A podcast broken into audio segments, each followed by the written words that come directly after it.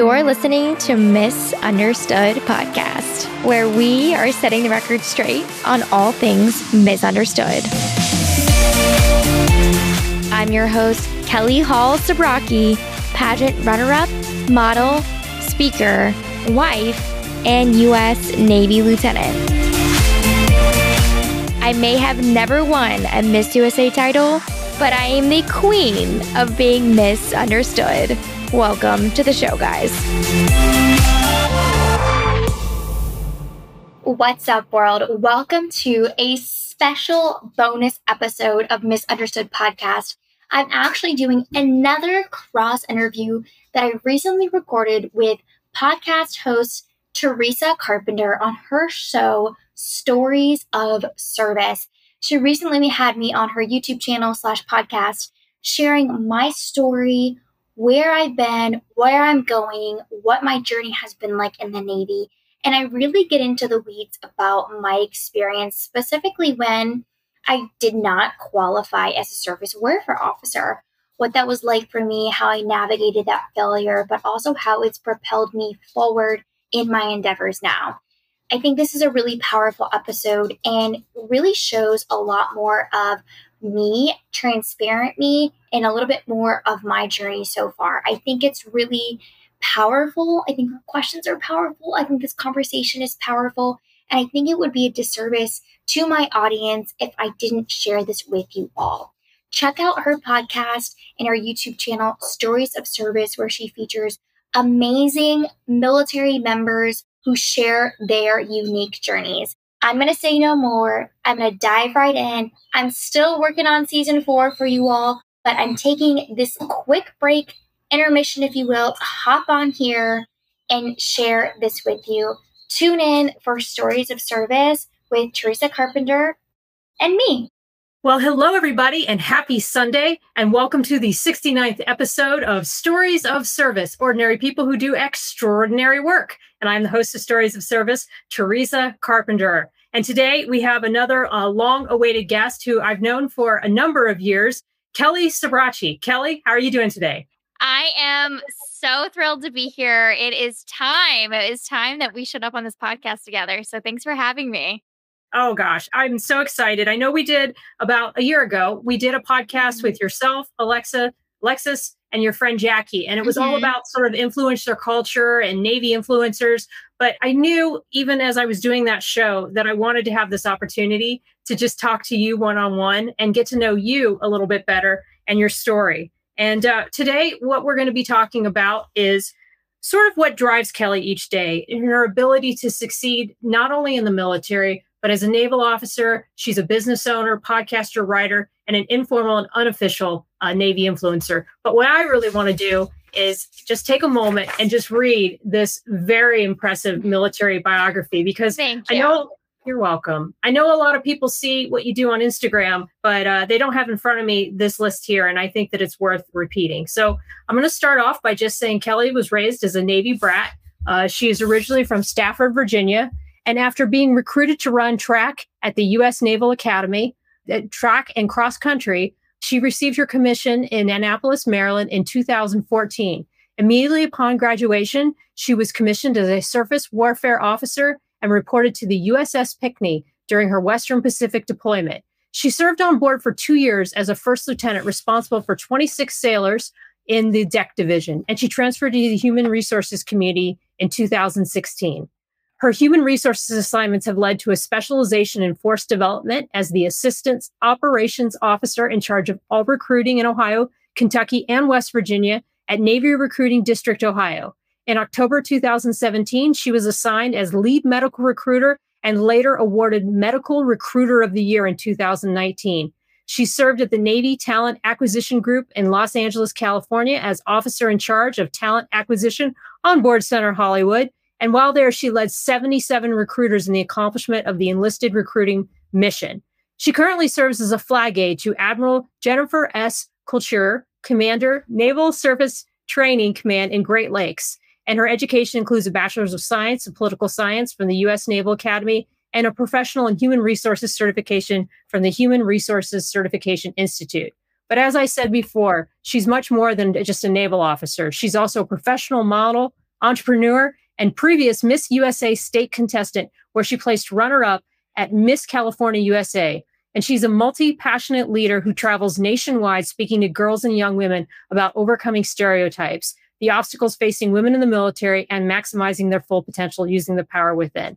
She has been a keynote speaker at the National Girl Scouts Convention, the U.S. Naval Academy's Diversity Conference, interviewed by multiple morning television shows, mentor for the female led I mean, it just goes on and on. The female, female-led organization Rolling Our Experiences and was selected to film her own episode of the Navy documentary Faces of the Fleet. She has numerous military awards, including three Navy and Marine Corps Commendation Medals, Navy and Marine Corps Achievement Medals, the Navy Recruiting District Ohio Fiscal Year 18 Inspirational Officer of the Year. She was the Fiscal Year 19 Medical Recruiter of the Year and 16 gold wreaths for recruiting excellence and has received numerous unit and service medals and ribbons. Oh my gosh, wow. Thank you. Thank you so much. Sometimes I forget oh, I did a lot of things. So I, I appreciate the like reminder that that's happened to me. no, I think it's good. And it's good to reflect back on all the things that, you know, make us who we are and give people a little bit more of the rich background about you and not just the face that they see on Instagram. So that's why it was important to me to read those things. So first off, I'm going to start with the most basic question that I ask anybody who has served in the military and that is why did you decide to join the Navy and what led you to make that decision?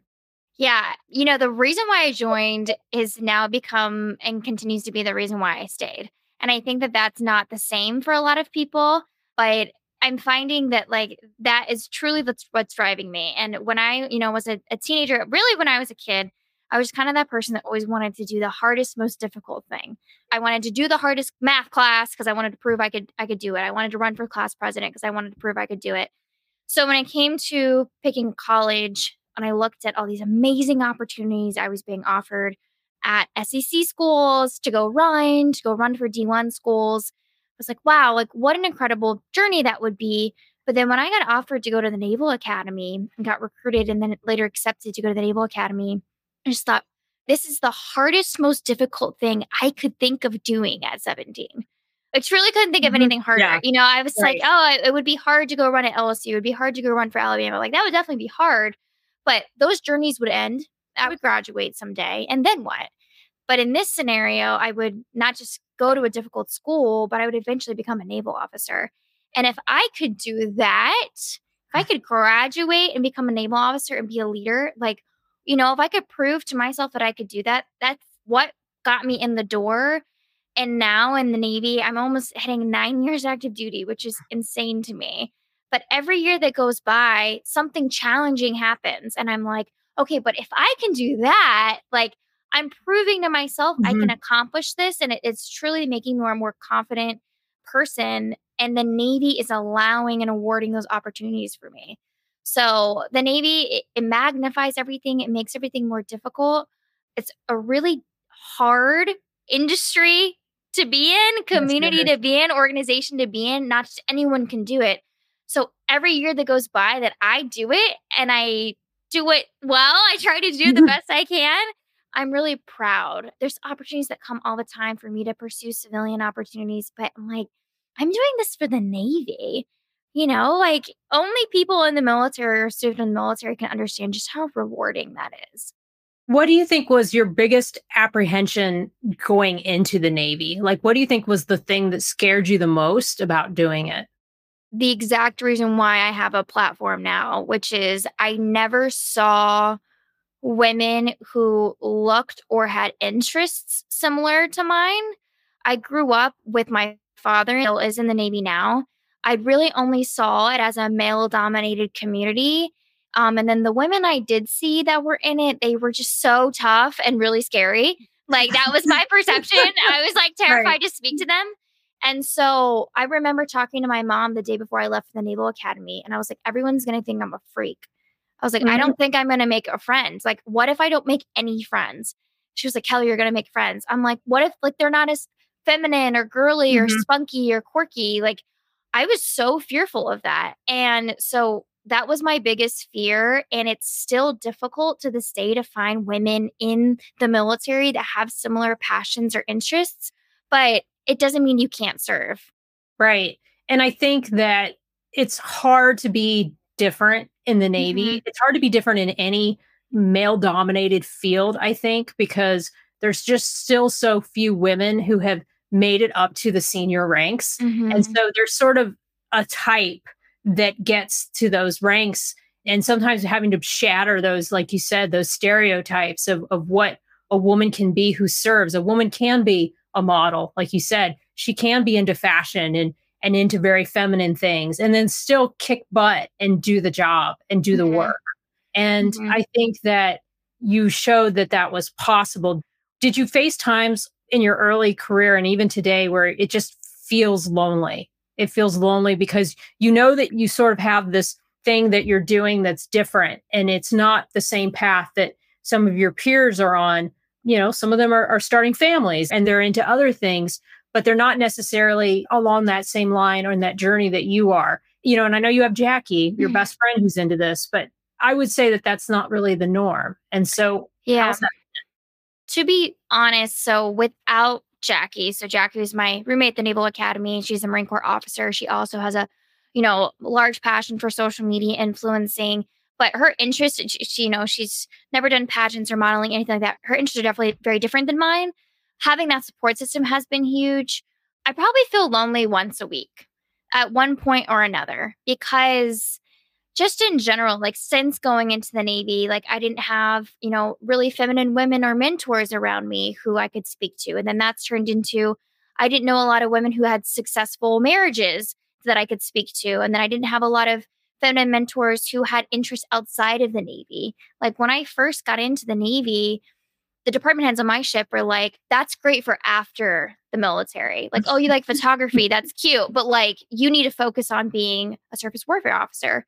And I was like, I don't understand why taking photos on a Saturday is like a bad thing. Like, mm-hmm. it's fueling my creativity. Like, at the time, I wanted to be a public affairs officer. And so there, I just kept meeting these people that were like, that's cool, but save it for after the military. And I wanted to start paving this tangential path of like, I can be committed to the Navy, but also do X, Y, and Z. And so I found mentors along the way who maybe aren't doing everything that I'm interested in, but they're doing one of the few things I'm interested in. But I still feel lonely time to time because I feel like people aren't thinking as largely as I am or on a greater scope or maybe are quite as multi passionate and they just don't quite get it. And so that's hard because I am just such a passionate person and it's driven and fueled by nothing but wanting to make the most positive impact I can. And that's always derived, usually like it's negative. People are like, oh, it's it's not possible that she's doing all this because she truly wants to make a difference. Like it's so self-interested. And I'm like, it's really not. And so fighting that weekly is, is, lonely. It truly right. is. Right. And I think that the thing that you have to do is, and I think we all, any of us who have a public presence goes through this. And it's kind of like that the people online who who don't understand what we're doing or why we're telling these stories, but then they don't see the inbox and they don't see like the feedback and the comments yeah. and the people who say I, I, joined the navy because of you or yeah.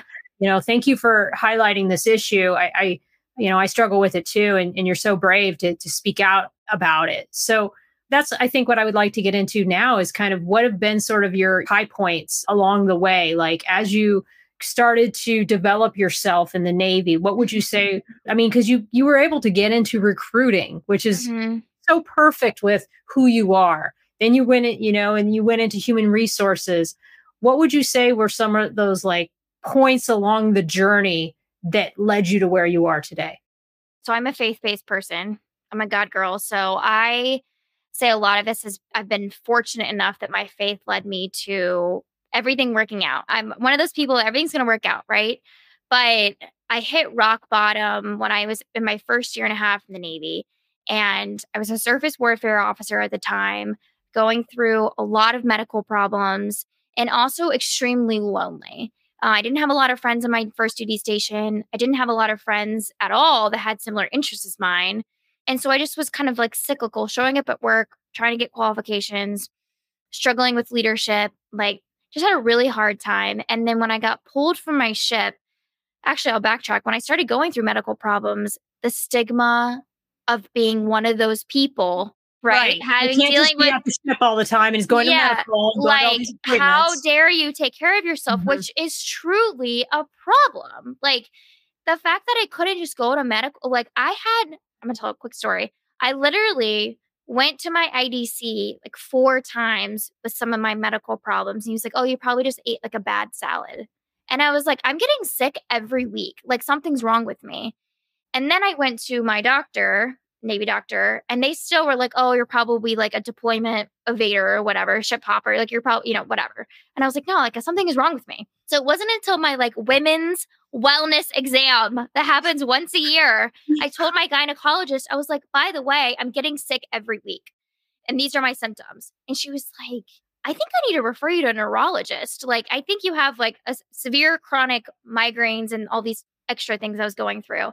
So it took me talking to seven medical providers before I could actually get the help that I needed. And that was about a year of being commissioned. And then on top of that, not only do I have medical providers that are not believing what I'm saying, but now I have to deal with the wardroom. Now I have to deal with the leadership. I'm getting out of things. I'm going to medical appointments. Like I'm trying to be there for my sailors who I loved and they were incredible. So I was battling all these things, personal and professional, not having one person really say, like, are you okay? You know, and like, hey, wow. Kelly, like you still have something to add here to the team. Like, my chief was the only person who really supported me through that time. He on the side was saying, like, you're a great officer because you care. You may not know everything about the ship, but you work hard when you're here and you care and you're doing the best that you can. And that's all you can do. Know that you care. But my department head was saying, I failed. She literally was telling me on the side, she's like, You're failing as a naval officer. Direct quote. Wow. And I was like, What? It's so polarizing. Like, I have these sailors who respect me and, you know, who are really confiding in me as a leader, as an ensign. But then I have a department head who's basically telling me I suck because I'm not here enough because I'm going through this medical stuff. So I feel like going through all of that when I was reassigned as an, as an HR officer, which was a miracle, I had uh, like 30 something people go up for my board, and I was one of three that got selected. Wow. And it was a straight up miracle. I mean, I had my resume ready. I was like, I'm getting out of the Navy. Like, they're going to kick me out of the Navy. There's no way they're going to pick me. I've already been told I'm a terrible naval officer. Like, I didn't get my SWO pin because I got pulled off my ship. Like, they're not going to give me a chance. I know it and it sucks because I was like, I went to the Naval Academy to be a leader, period. Right. I want to be a naval officer. I don't want to just get this free education and bounce. Like, that's not why I went to the Naval Academy. I went to be a naval officer. So when I was assigned an HR officer by miracle and sent to Columbus, Ohio, which my last choice on the planet Earth, but I got sent to Ohio and then I got assigned to recruiting randomly. I felt like it was literally I had an opportunity to all hands on deck, do everything I could to be the best officer, the best leader, make the biggest impact, and really start using these attributes that naturally came to me. I was naturally, you know, a speaker. I naturally loved the Navy. Yeah. I naturally, you know, told my story. So it was like the perfect fit. And within that first year, I was reminded like I do have value to mm-hmm. give to the Navy. Just because I failed at that initial assignment quote failed.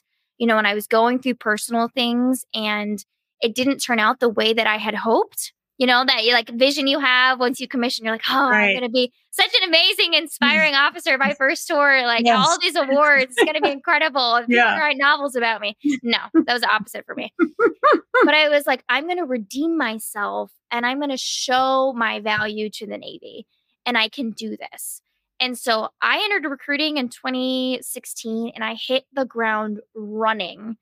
I really haven't looked back ever since because I know what it's like to feel like you are worthless to the military.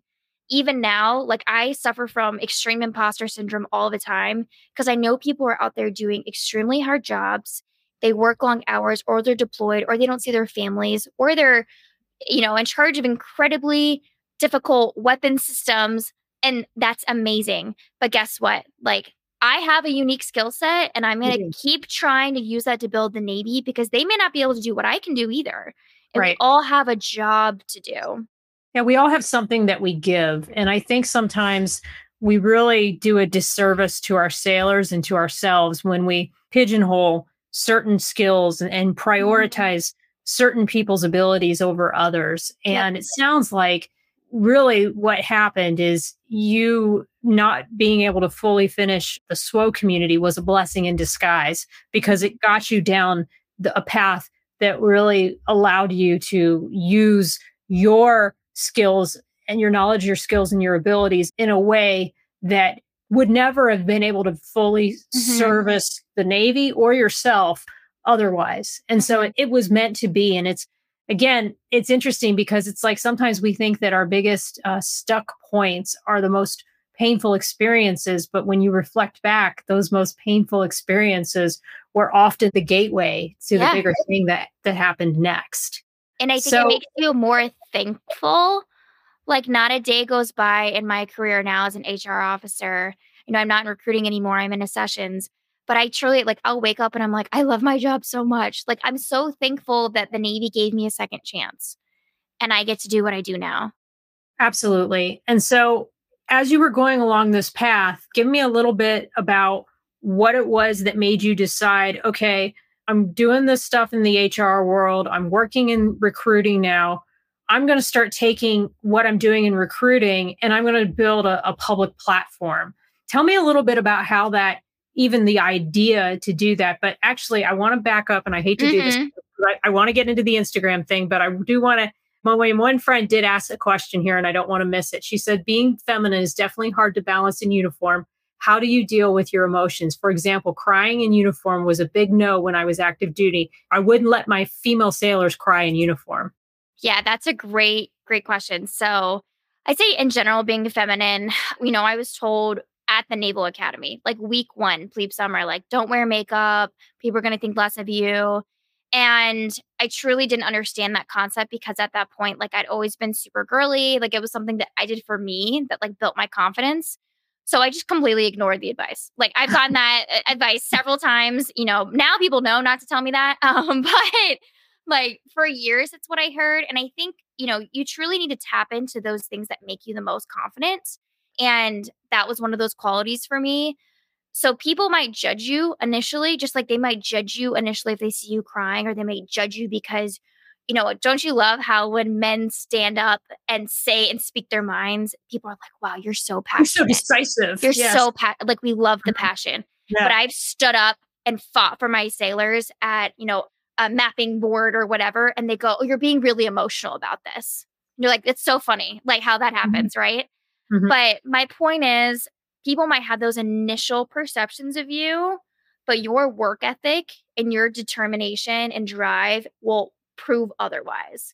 And every single time, and I know this about my career now, every single time I check into a command, it takes about three months for people to adjust to me. Like, mm-hmm. like seriously, like even now when I checked in as a flag aide, people always sit me down and they mm-hmm. go, Kelly, like I think that you should seriously consider like toning it down or going on private. Every single time I check into a command, I always oh, get this man. sitting down with like three different officers. And I'm like, okay, thanks so much for your advice. Oh, yeah, maybe wear less makeup. Okay. Yeah. Uh huh. And then I'm like, see me in three months because none of that impacts my work ethic. I right. will show up early and I will stay late and I will work my butt off because I'm passionate about my job and I love the Navy and I love what I'm doing putting on a full face of makeup has nothing to do with my ability to work no. less or more. So no. it, that's a long winded of saying like eventually people will take notice of your work ethic and how much you attribute to the team, regardless of how much you maybe how emotional you are or how mm-hmm. much makeup you wear. Yep. I think that getting results is the um, ultimate showcasing of your yeah. work. It's the ultimate thing is do you drive results? Do you push for outcomes in your organization? Now I will say I think being different and having a different approach or being having a different personality, it's definitely makes things harder. But what would make things worse is to be something other than you weren't. That would just be a mismatch. If yep. if you can't be yourself and you can't bring your whole personality into your work, then I don't think that you're going to be as effective in getting results. And so no. I just see it as the military has to adjust to different types of people. Yes, there is a sort of a normative type of person, I think, or a you know a certain gender certain race certain these things but one of the things we've got to do in the military and you talk about it a lot in your work is that we've got to blast those stereotypes and we have to showcase diversity and show mm-hmm. different types of people who serve. And that also means diversity of personalities. You know, it doesn't just mean diversity of race or diversity of gender. It means that we need to have people in the military who can approach problems differently because they might be that one person in the room who raises their hand and says, No, this isn't what we should do. Have you guys thought about it this way? Mm-hmm. And that might be that one way the adversary is also going to be attacking this problem. Mm-hmm. And if you can get in front of that, then you've won the battle, so to speak. So, absolutely. I just think it's so important to just be yourself. I mean, that's kind of my platform is is being yourself and being authentic and being able to take your full self into whatever it is you do because when you are yourself and you can celebrate that, you're more impactful as a leader and as a professional. Yes. Praise hands emojis. Mm-hmm. so, tell me a little bit about what inspired you to take what you were doing in your work and say, okay, I'm going to have a public platform. I know that you yeah. were a recruiter and it was encouraged, but I don't think that you thought it was going to end up to where it is today. No. And I think it's so funny because God, people just online, they just kill me. They just absolutely kill me, Teresa. Like people online who troll or make memes about me or whatever, like they don't realize like how much like laughter it brings me and my husband at night when we're sharing a nice margarita because I have so many people who think like she joined the Navy to become an influencer. Right, right. To be on Instagram. Like, so Instagram wasn't even around when I joined the right. Navy. Like, what? And trust me, I would be making a lot more as an influencer than I would as a military officer right now. That's the right. sad reality of it, to be frank. But that's not why I did it. And right. I, to backtrack, my dream in life is to be a morning show host. Since the fourth grade, I've wanted to be a morning show host. And I joined the Navy because at the time in high school, I was um, editor of my yearbook. I was anchoring the school news. I was a photographer. Joined the Navy because I wanted to be a public affairs officer. That was like the goal, mm-hmm. right? After yeah. I got my SWO pin. So, really, when I fell into recruiting, I was initially in charge of all of officer accessions. So, officer recruiting there in Ohio, Kentucky, and West Virginia. So, I wasn't actually doing the recruiting myself. I was initially just in charge mm-hmm. of it. Right. And I had 16 mm-hmm. recruiters um, yep. that ranged from uh, first class to O4. Right. And so at the time, I was 24 years old. I was Lieutenant JG reporting as a department head. Like, kind of a mistake on the HR community's part because I was really junior to be doing this. But when I showed up and I was in initial conversations, they were talking to me about some of their methods. And long story short, none of my recruiters on social media, none of them, zero of them. And this was very early in Instagram. This is more when Facebook was still pretty heavy in mm-hmm. 2016. And so I brought it up at a meeting and I was like, okay, like I would really recommend a lot of you start taking to Facebook. And one of the O4s at the time was like, that will never work. And I was like, oh, like, why is that? he's like, it just won't. Like, I've been in recruiting for 10 years. Like, you just don't know. Like, you're too new. And I was like, well, I'm 24 and your target market is my peers. And we're all on social media.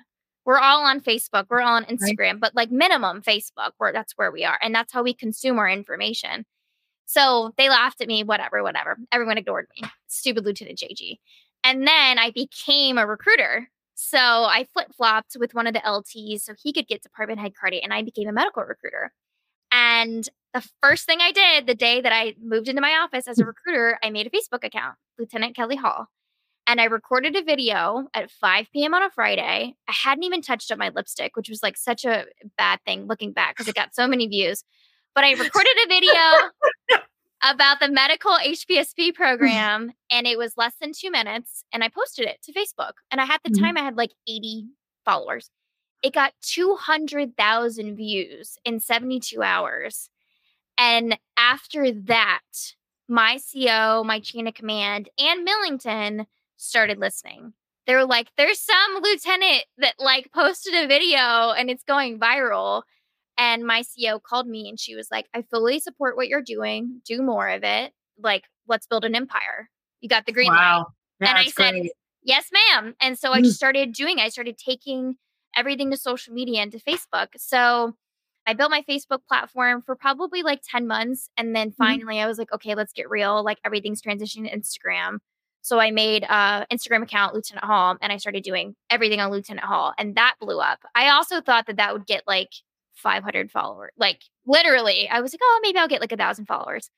And so, because at the time I was still posting to my personal page, not recruiting, but like sharing about my life in the Navy, but it was getting too difficult. Like mm-hmm. I wanted to post about what my girlfriends and I did on a Friday night, but then also be like Navy opportunities, you know? Right. So I was like, I need to separate them Yep. And I just have the Navy page for recruiting. And so, but then that blew up.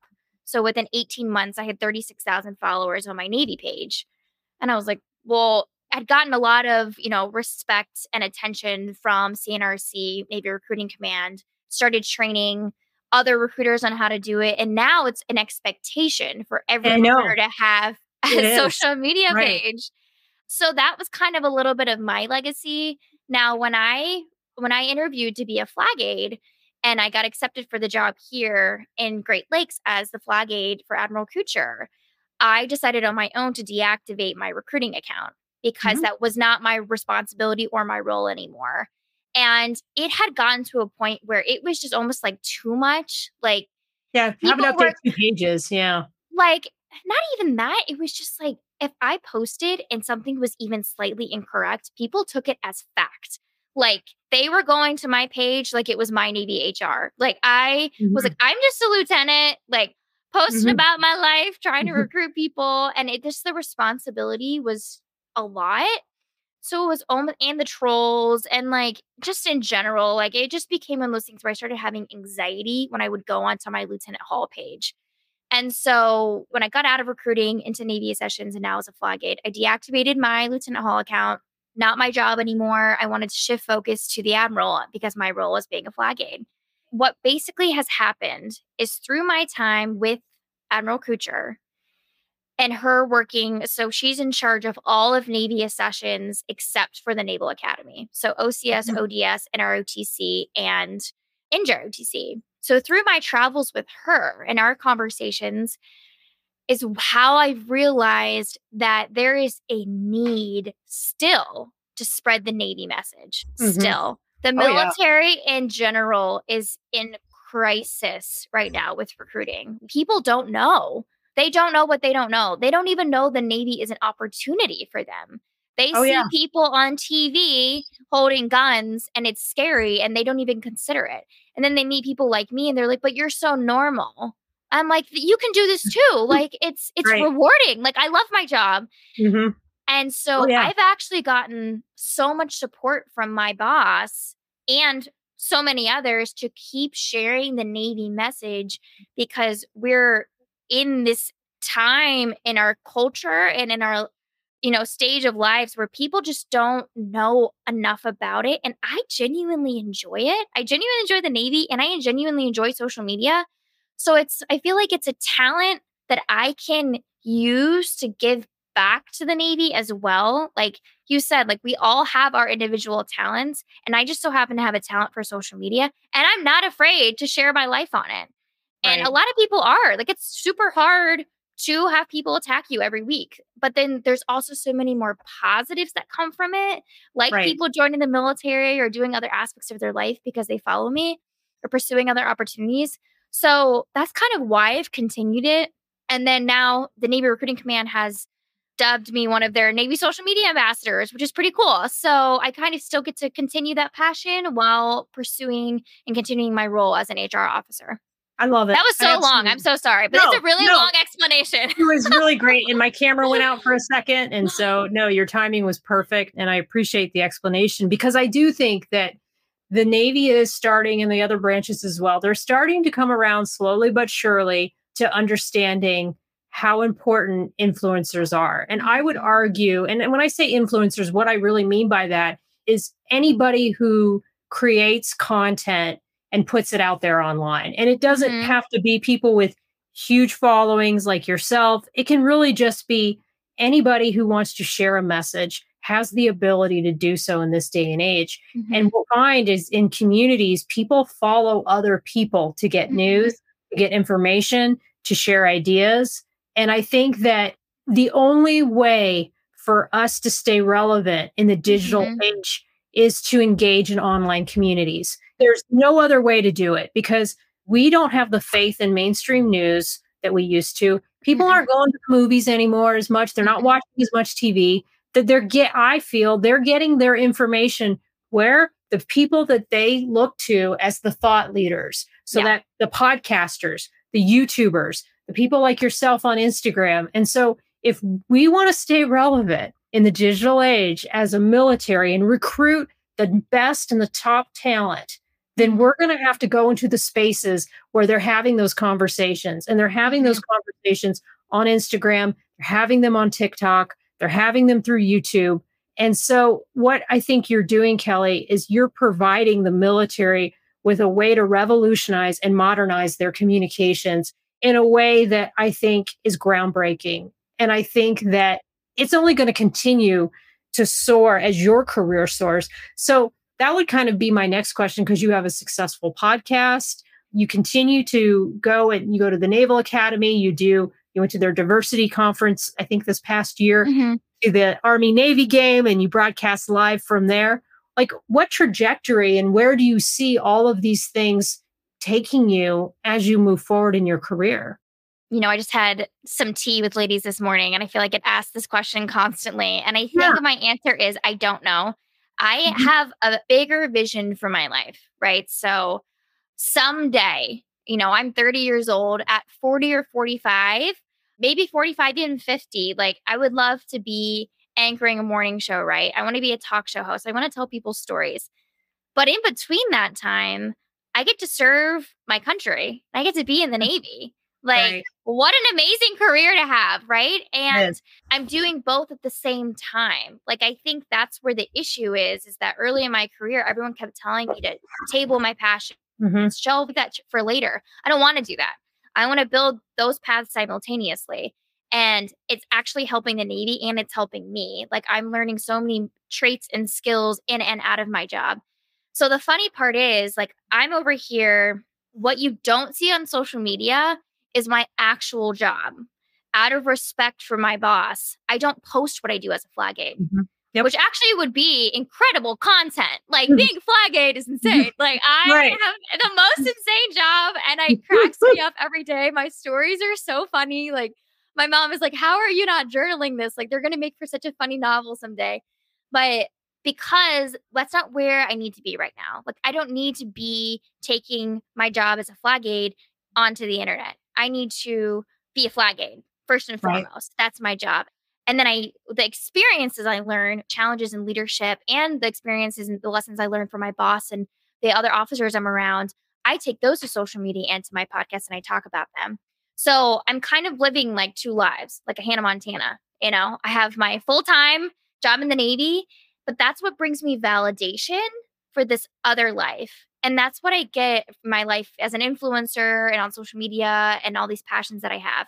That's why I get sensitive when people say that I'm just like a Navy influencer or just a military influencer. Cause I always, I'm like, it's actually not my job in the Right. Navy. I'm a, I'm full HR officer with a whole billet, with a whole, you know, job full time. I do this on the side because I'm passionate about it and because I love it and because it brings value to the military. And like you said, I don't see a lot of other people specifically in the Navy doing this. And I'm fearful of that.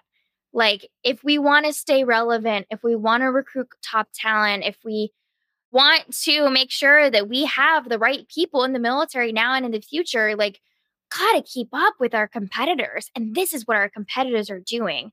I mean, you think Amazon doesn't have influencers? You think corporate Target doesn't have mm-hmm. influencers? You don't think, you know, the top tech companies in the world aren't on social media? They are on social media and they're not just posting about Target products. They have ambassadors, they have influencers, they have people talking about their day to day, talking about their products, talking about what they're doing.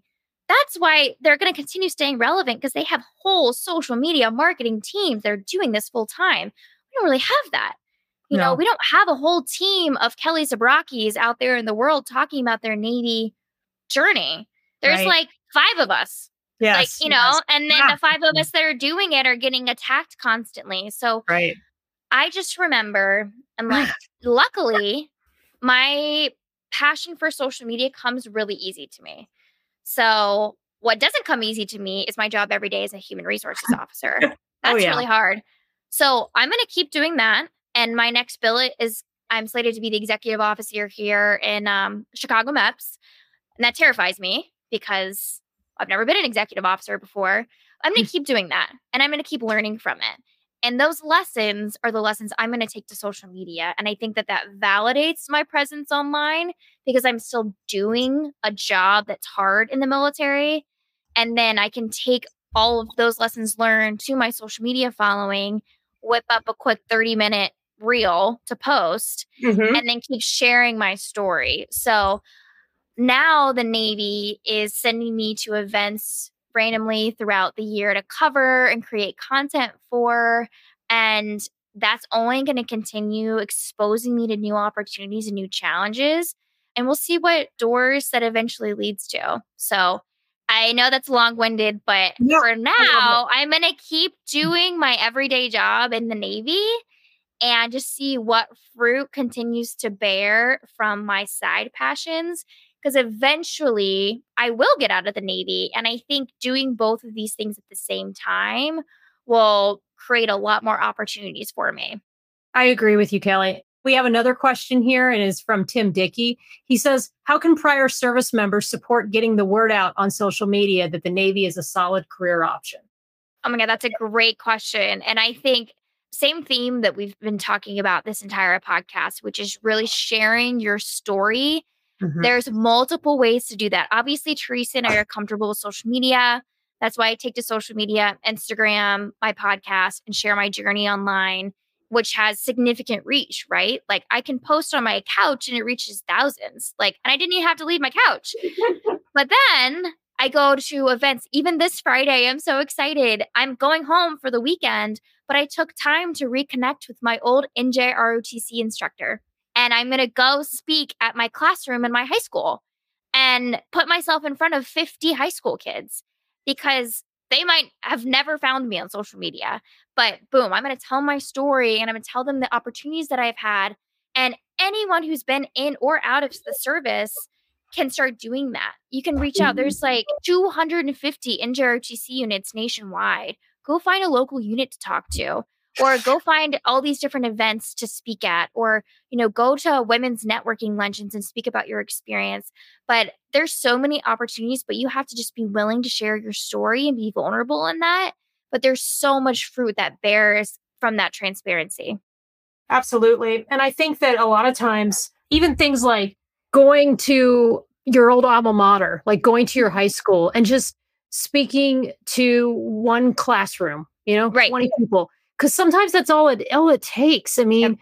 you really just don't know that you're having an impact until sometimes somebody will contact you like six months later and they'll share a story about a post you did or a or a blog that you put out. And that's what the power is of getting your story out there is that it, Mhm. it may not seem like in the moment that a lot of people are listening or that care, but then sometimes you'll just get that one email and you're like, mm-hmm. oh my gosh, like this really had an impact. And it's just so Yeah. powerful. And people do need to share these stories and let people know that yes, the Navy is a, an amazing career opportunity. There's I believe that it's such an untapped resource for young people to find themselves and to figure out who they are in mm-hmm. such a wide variety of settings. And it's it is really un- unfortunate sometimes that we don't do a good job, I think, as a whole, of really getting that story out there through digital platforms. And so right that's why it's just good that people like yourself are, are stepping up and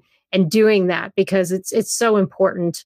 I will add to that too. You know, recently when I spoke at the Naval Academy, there was I was there with uh, Jackie, my best friend, also a Marine Corps officer and or influencer. And you know, after the conference, we were just reflecting. We were at dinner. We were reflecting on how many young girls and men, midshipmen, us.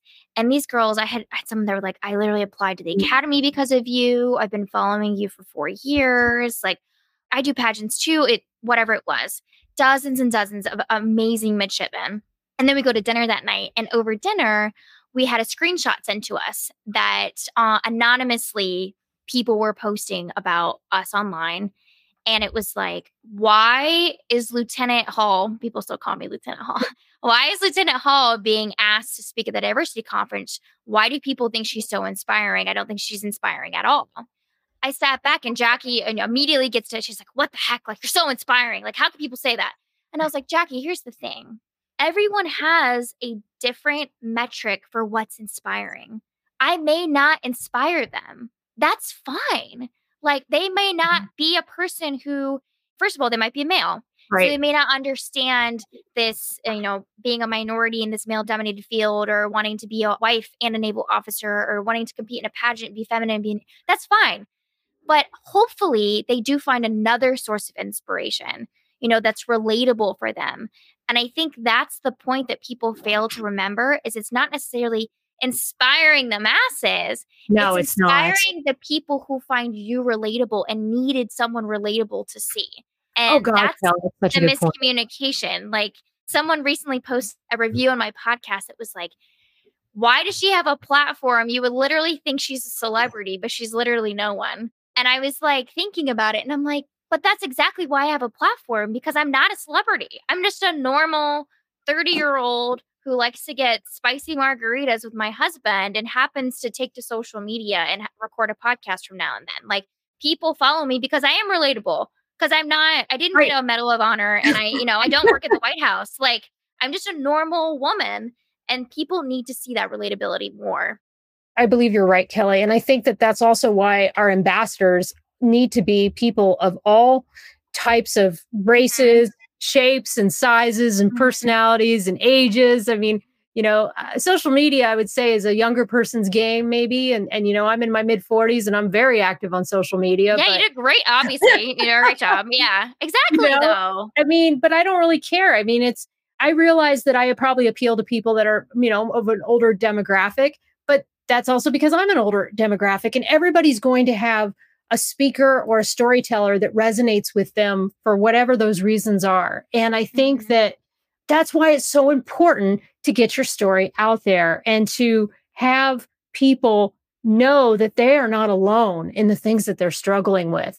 I think the last question I have before we close out of this show and what really would be touching for people to know is tell me about a time when you shared something online that was particularly vulnerable, like something that you were struggling with and you shared about it. And tell me a little bit about what effect that had.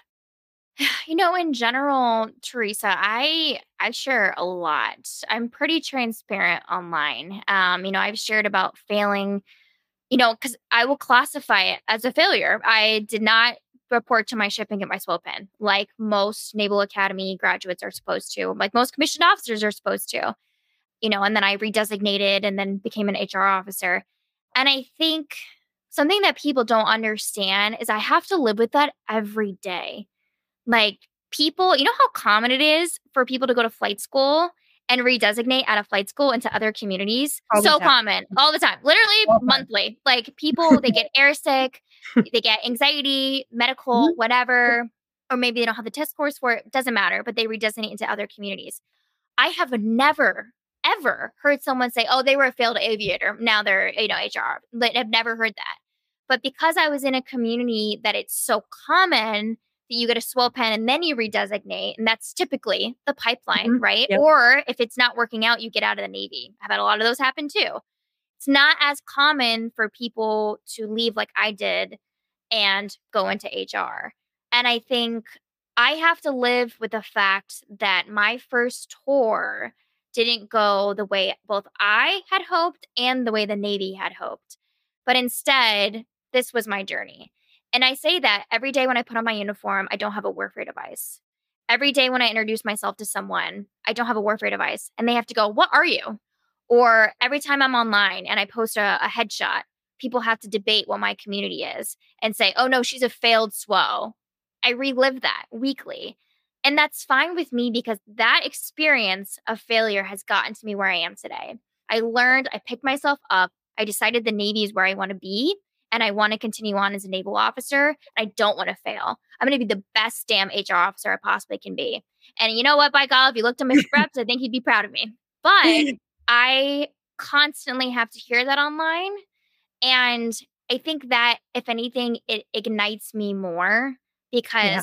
There are so many more people who are going to fail. So many more. There are so many more people who are going to struggle in the military, who are going to fail, but they might get another opportunity. They might get mm-hmm. another chance. They might get another billet. They might get another job. They might get promoted, whatever it is. We're all going to be given second chances. It's what you're going to do with those second chances.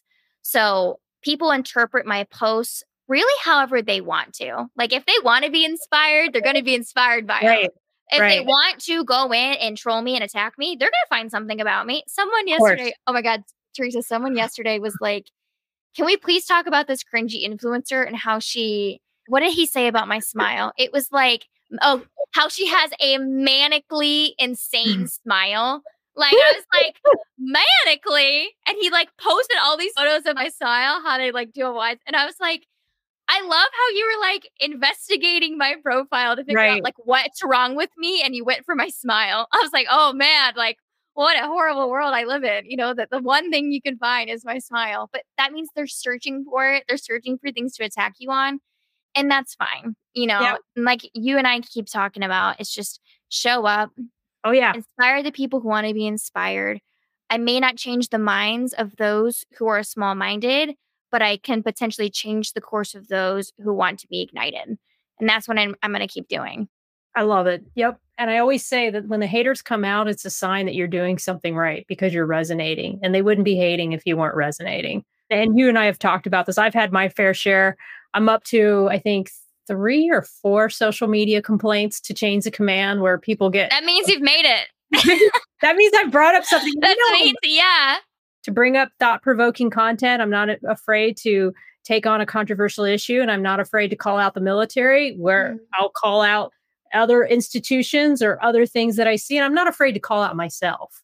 And so the way I see it is the person that you meet and you talk to face to face across the counter at work, that's the same person you see on the internet.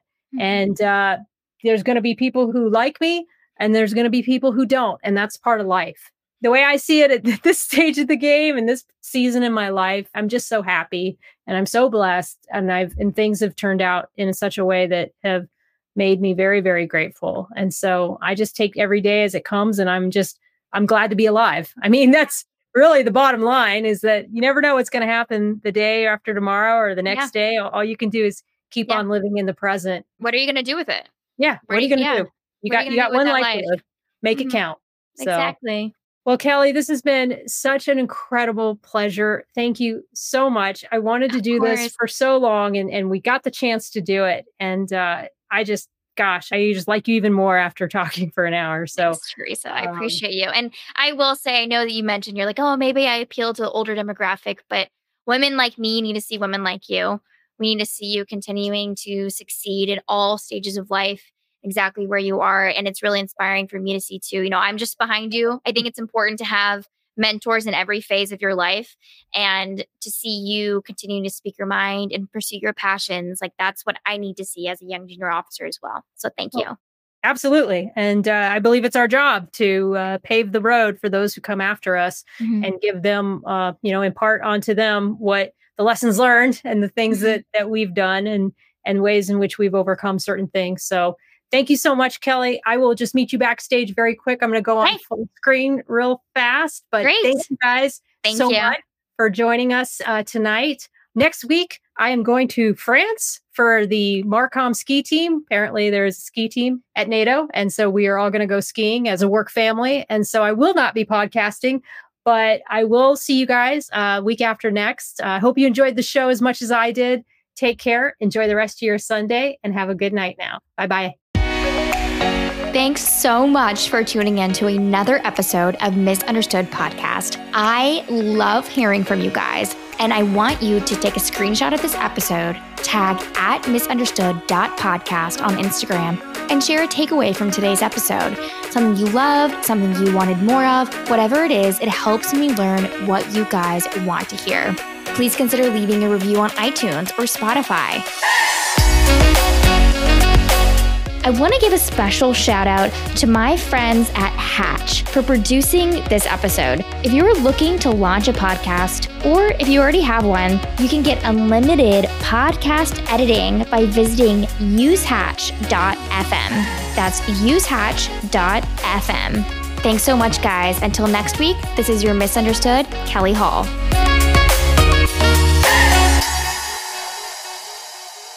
The views and opinions presented here in this episode are those of myself and do not necessarily represent the views of the DoD or its components. Appearance of or reference to any commercial products or services does not constitute DoD endorsement in those products or services. The appearance of external hyperlinks does not constitute DoD endorsement of the linked websites or of the information, products, or services therein.